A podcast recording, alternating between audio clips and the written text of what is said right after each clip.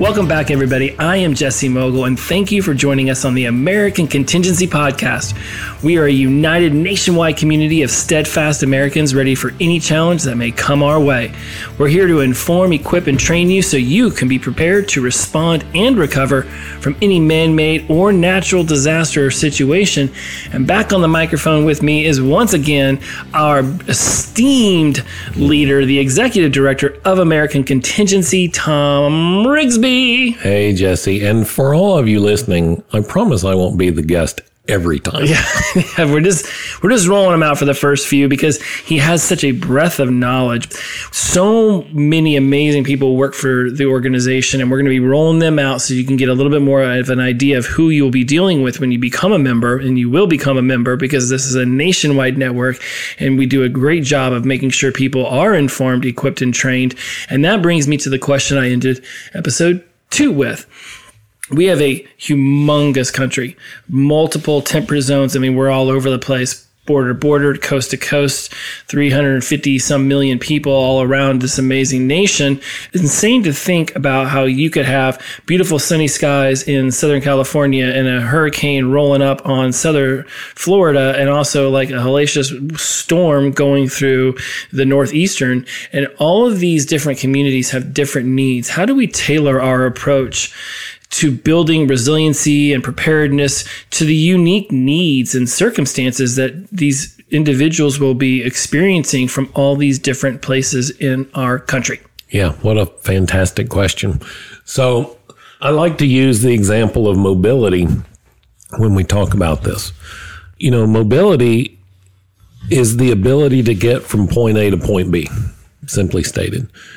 The challenges facing your mobility are very, very different if you live in the Northwest versus the Northeast. In the Northwest, in our Northwest region, you very literally could drive 8, 10, 12 hours and never pass another vehicle. Think about that in the Northeast corridor. I mean, it would have to be some ridiculous zombie apocalypse for you to never pass another vehicle. Or these movies where, you know, New York City is devoid of any vehicles. Like, how do they even do that? Millions of dollars paid by Hollywood location managers to pay the city of New York City to empty out Times Square. So when we talk about mobility, what we do at the national level is say, okay, here are the things you need to think about. Here are the capabilities you need to build. You know, one of the things we talk about in mobility that a lot of people don't think about is navigation. A lot of our training is built around an acronym called PACE, P-A-C-E, and it stands for Primary, Alternate, Contingency, and Emergency. Well, our primary means of navigation is, you know, Google Maps or whatever. Well, what do you do after that? Just guess, you know. They used to make these things called folding maps. What? Are you talking about paper maps? And they were printed on paper, and you had to keep them in the glove box. That's, you know, a lot of people call that the map case. The point is, we need to think about all 12 categories of preparedness, but in the case of mobility, think about these capabilities within your context, right? So I have to think about my context, and then I have to think about what the risks are in my context. When I'm thinking about mobility, like, we don't do snow here in the South, right? If we have snow, we just stay at home, mm-hmm. right? If you stayed at home when it snowed and you live in the northern latitudes, Buffalo, you would never leave, never, you know, for 6 or 7 months out of the year. That's just not practical. So that's a difference in context. So what are the threats? The mention of the word snow here is a threat because people will make a run on the grocery store to buy milk, bread, and eggs. And I still don't understand why people want to eat French toast when it snows, but that's what they do. And they don't buy syrup. They're disgusting. They're cavemen. We had that ice storm that rolled through right around Christmas time because mm-hmm. I remember my girlfriend was trying to take her son somewhere, and she had to turn around, and she was like, there was trucks sliding off the road because they thought their tires were good to go. And guess what? Rubber meets the ice road. It is off city. Well, and even the kinds of snow that we get are different in the different parts of the country. So what we do from a national level is we say, okay, here are the skills and capabilities you need to build to be able to be prepared in your area. Now, you take these capabilities, combine that with your context and your risks, and you come up with a mitigation plan for it. So it's all about context, risk, and mitigation. And, you know, take this input, we'll cue you, we'll give you a cue and say, okay, how do you navigate without cell phone in the snow? Go, right? And then help you come up with a mitigation plan for that. That's how we address that. And, you know, we've generally divided the country up into six regions rather. And even that's not perfect, right? But it's just from a functional, operational, managerial perspective, it makes it a little bit easier. Mobility in the Southeast, medical care in the Southeast, right? Versus the North. Here we worry a lot about snakes and heat exhaustion or heat stroke. Don't forget those spiders.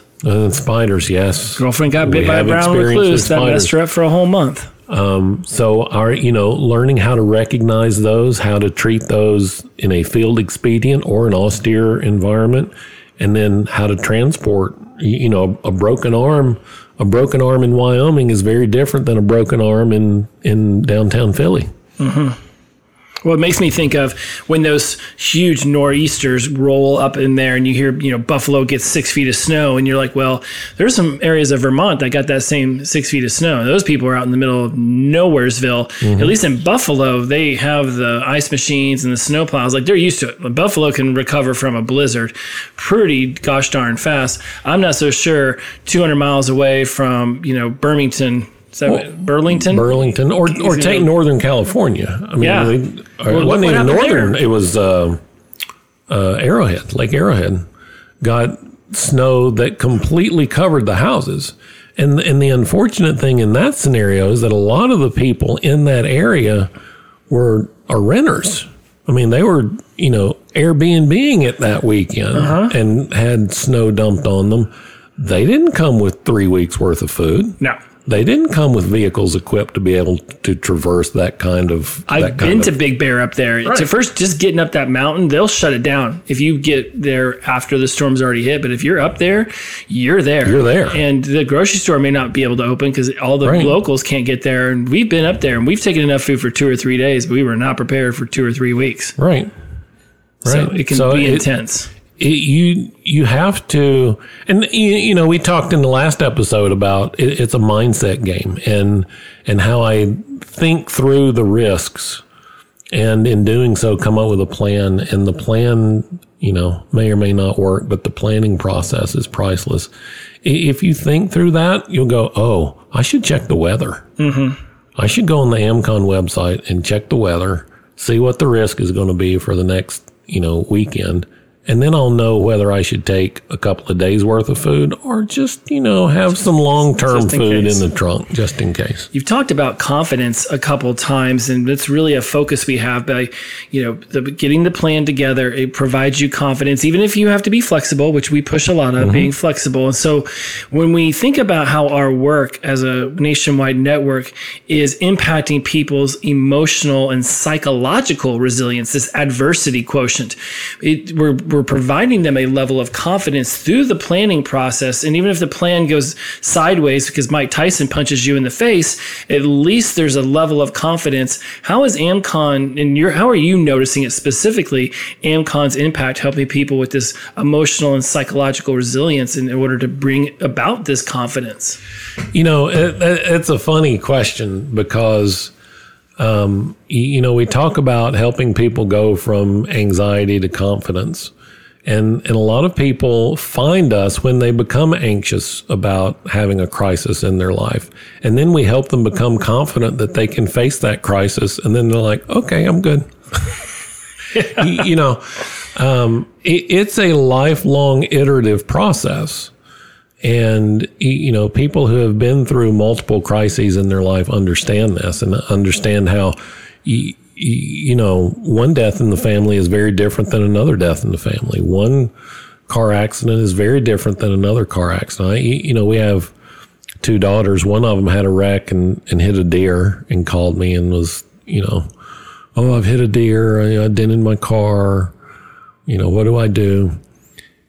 And our other daughter had a wreck, and someone else called me and said, are you the family of Carly? Yes. Well, she's been in an accident, and the fire department's here cutting her out of the car. Those are two very different moments. Yeah, very two different emotional feelings there. Yeah, and, you know, I tell people all the time, you know, I had daughters. I was prepared for the, oh, I hit a deer. I don't know what to do. It never even occurred to me that somebody else might call because she couldn't. Yeah. Never even crossed my mind. But now, you know, when I get a local call from a number that, you know, might be, you know, a responding agency, I immediately do an inventory in my head. Where is everybody? Yeah.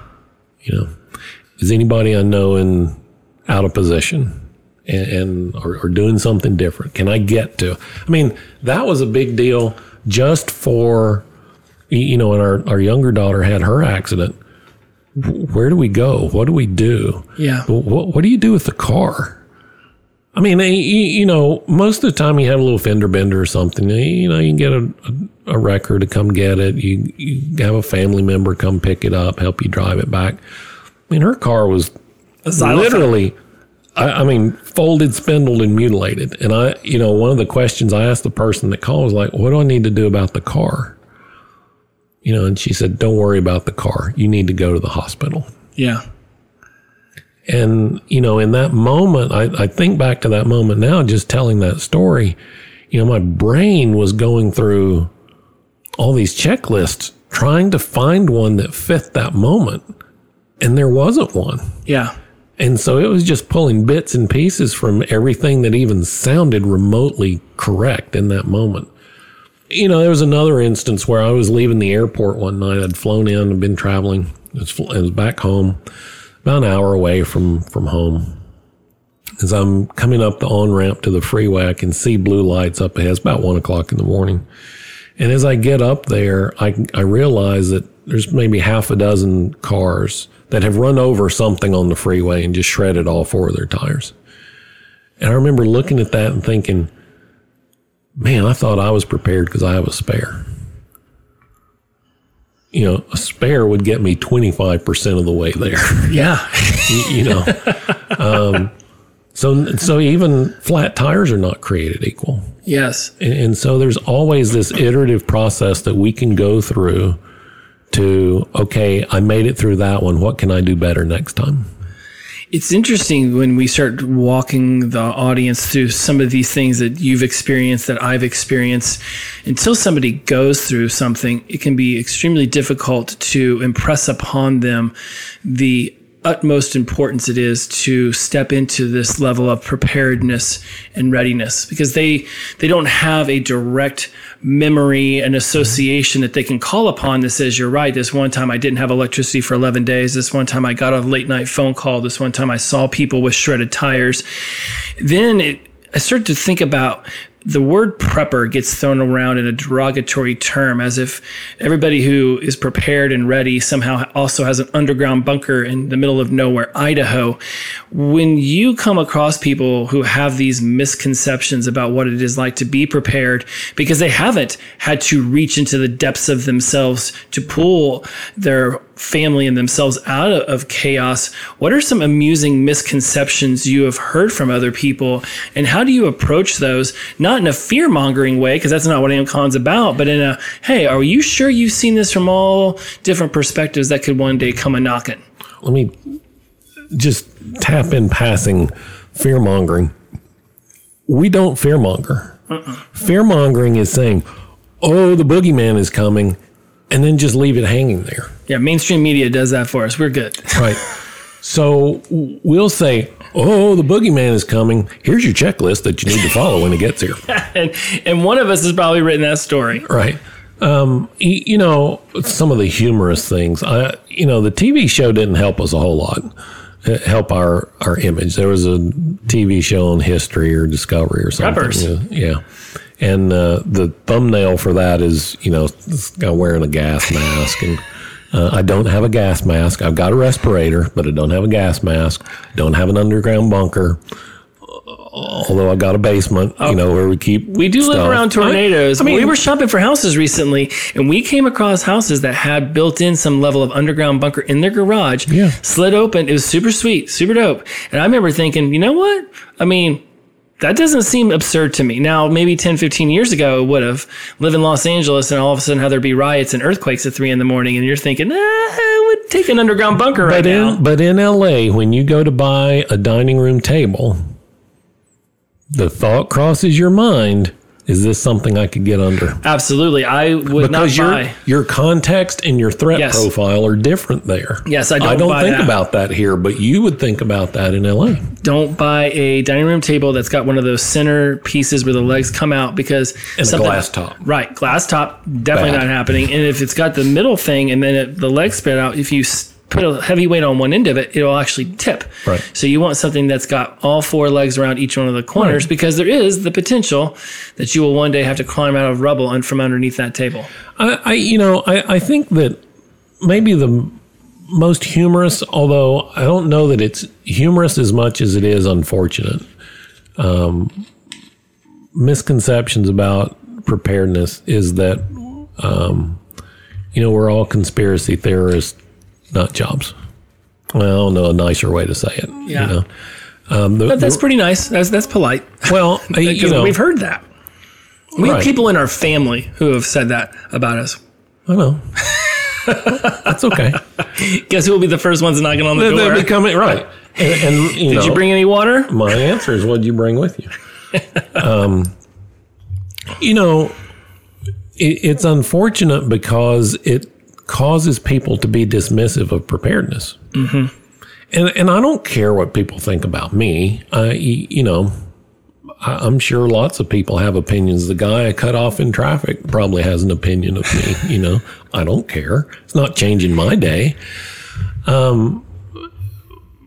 But if it causes someone to go, well, they're just a bunch of crazies, I don't need any part of that, then that's unfortunate, because it prevents someone from taking the steps they need to be better prepared for themselves and their family.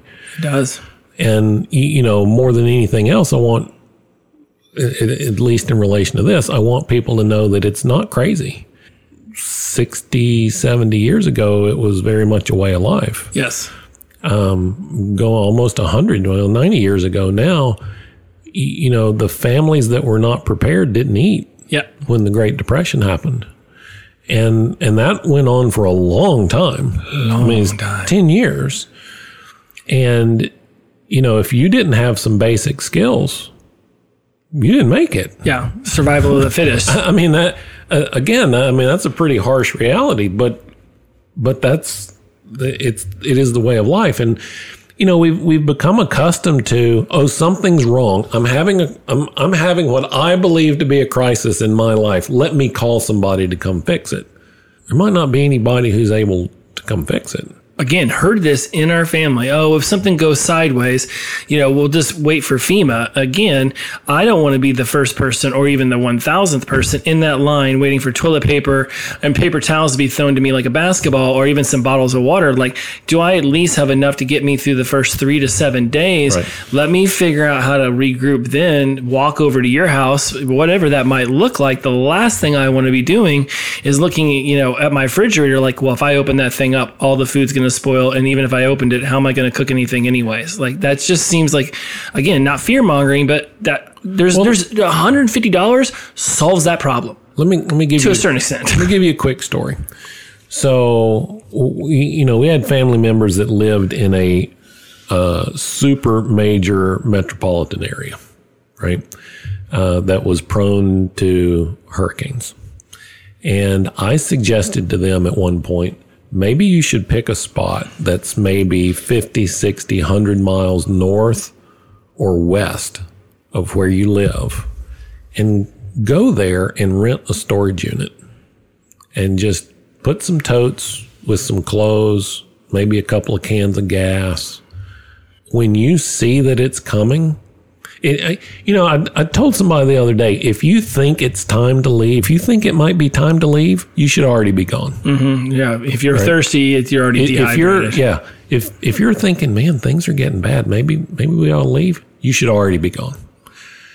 So at the first clue that it's time to leave, just get in the car.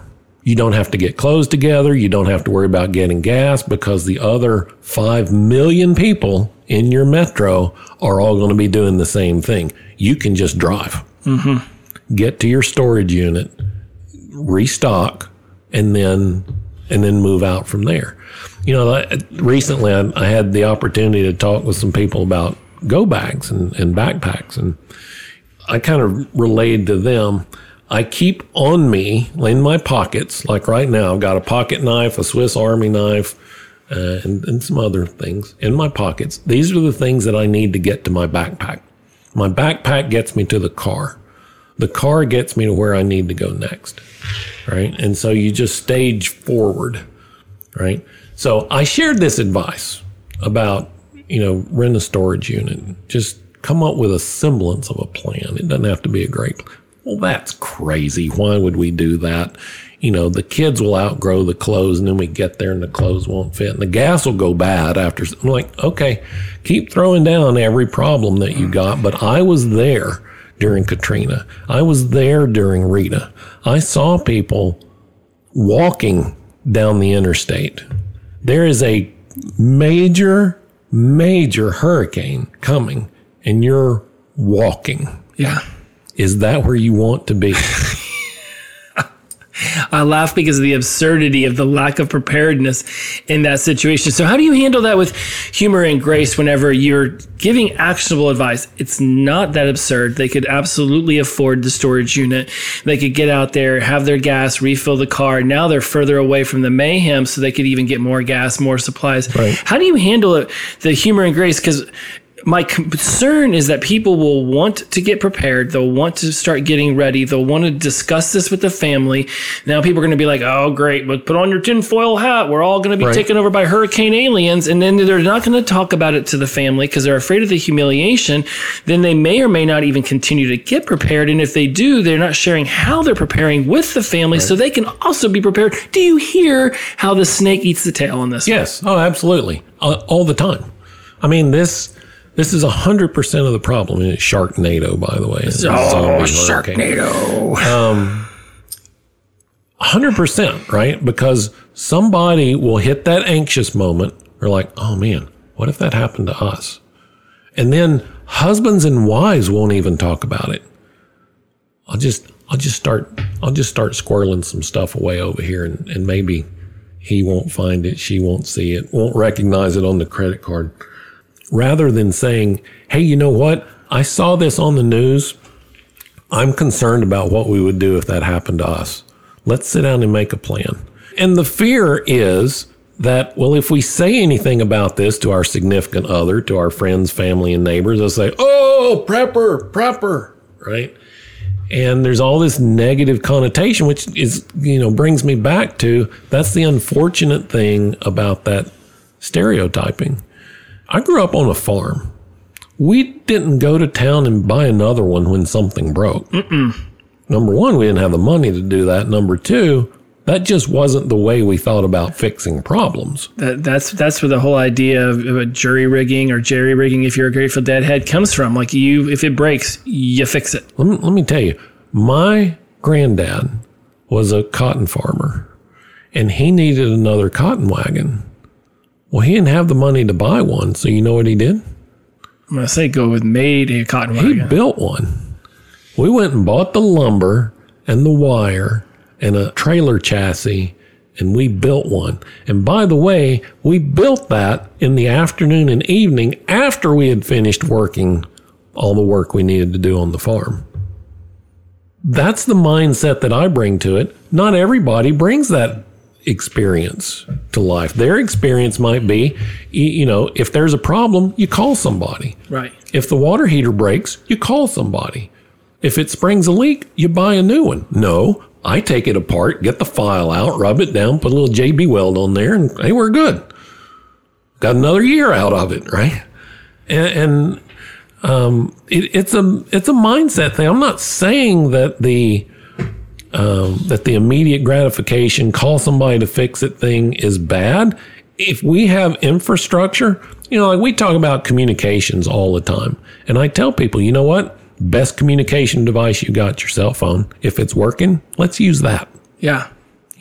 Could we send a message over ham radio? Could we do smoke signals or semaphore flags or a tin can with a string? I'm looking forward to carrier pigeons. But doggone it, this thing works great, and I can call anybody on the face of the planet. Yes. So let's just do that. So if I'm in an accident, if I break an arm, I'm going to call an ambulance. But what I want people to be prepared for is if they say, okay, we'll be there in 2 hours. Well, now what am I going to do?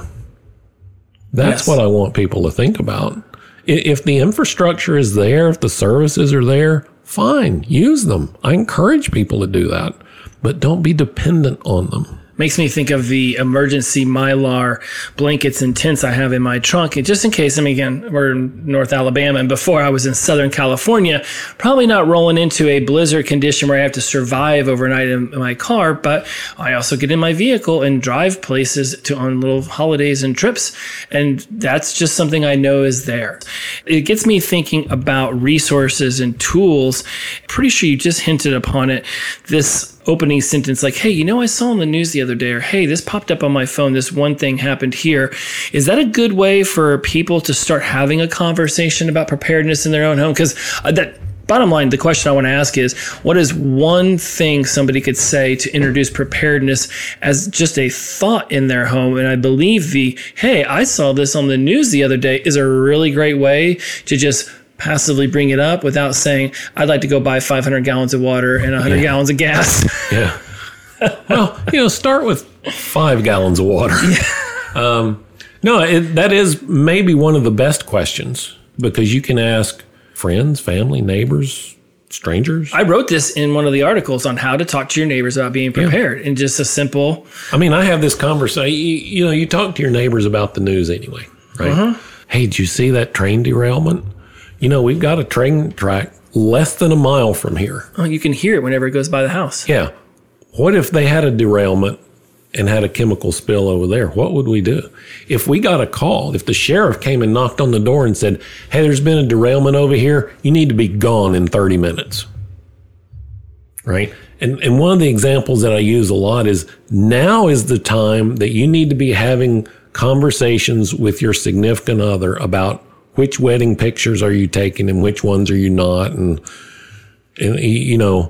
all of these things that sit around the house that people put a high degree of importance on. When somebody comes and says, you have to leave now. I'm standing here at the door until you get in your car and leave. Get what you got to get and get out. What are you going to take? Man, that's a great question. I do not have an answer for that. Right. And in fact, the moment you ask it, my brain starts thinking, well, the things I want are not in one area. Right. They don't have to be in one area, but you need to know what they are. You better have a list. If you have great grandma's picture on the wall, or do you leave it? Have you scanned it? If you leave it and you never get to come back, is it gone forever? Right. Where's your birth certificate? Where's your wedding or marriage certificate? Where's your shot records? Where's your passport? Right? People would freak out if somebody knocked on the door and said, you got 30 minutes to get out. And that's exactly what happened in Ohio when the train derailed. They started burning off these toxic chemicals, right? And it's, again, something completely outside of your control. The event is not within your control. Your response is. That's a great, powerful. That's the powerful statement. So given the current state of affairs in the United States, the trajectory of our country is being questioned by many. I'm super curious to hear your thoughts on what's giving you hope for the future. Okay, wait. I see where this is going. I have an idea. Let's stop the episode here and let's pick it back up for part 3. Okay. I'm game. Excellente. All right, we'll see you guys over there. When you are ready to build the skills, the network, and the confidence to be ready for whatever comes next, join us at AmericanContingency.com. Talk to you next time, which is literally coming up right away. Bye-bye.